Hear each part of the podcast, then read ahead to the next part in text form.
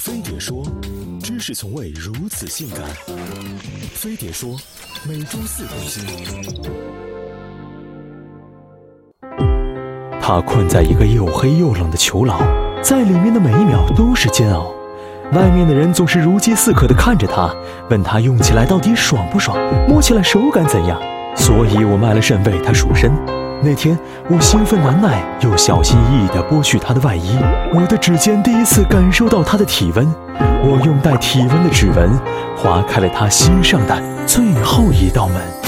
从此，他的世界只围绕我转，快乐着我的快乐，悲伤着我的悲伤。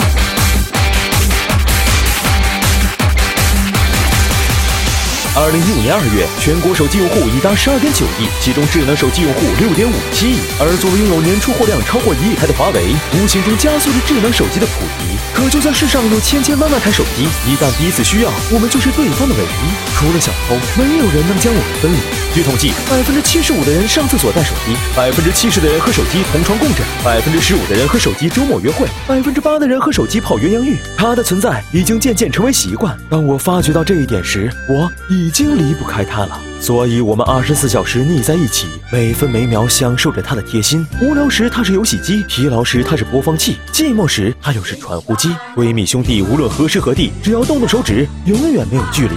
难过时，他还是段子手；刷微博、看空间，我就是这个世界的王。他集结所有的段子，只为我龙颜大悦。以前出门，电脑、地图、相机等等背上身，每天都像负重拉练，但他不重，还很有用。不管是工作还是学习，看新闻、找资料，随时随地，一切都为我。我准备好，只要我要，只要他有。于是我不再担心同事聊天会有我不懂的梗，不再担心工作上会有我不知道的事儿。出门，他告诉我哪条路最近；吃饭，他告诉我哪家店能打折。只要有他在，我根本不用担心一出门就迷失自己。他的眼睛记录着我生活的点滴，第一次看海，第一次牵手，都在他一眨眼的功夫里凝结成回忆。他曾说，我的世界里五彩斑斓，但他前置的眼里却只有我的身影。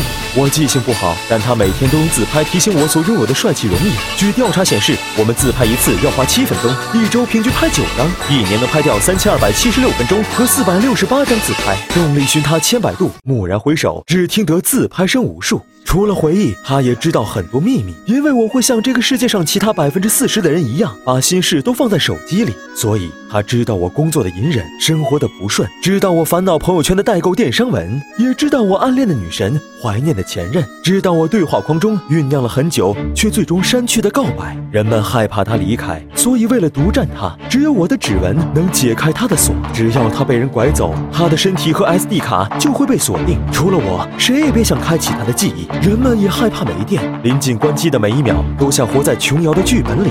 而他为了我，不断的壮大自己的 HP，充充电两分钟只要能多陪我两小时，只要半小时。就能陪我一整天。我不明白为什么总有人要我离开这个四四方方的小东西，它已经成为我们身体的一部分，甚至成为了另一个自己。没有我，它就丧失了存在的意义。再牛逼的手机也是空壳一具，要成为牛逼的工具，还是只用来运行游戏？决定权掌握在我们自己手里。低头看手机，有话不能好好说呀，非得发微信。人活一口气，怎能不装逼？千言万语装不进呀，都在自拍里。追个电视剧。我下个小游戏，吃喝玩乐生理期呀，各种 APP，想要高级，就是要我命，迅雷不及掩耳盗铃，寻找充电器。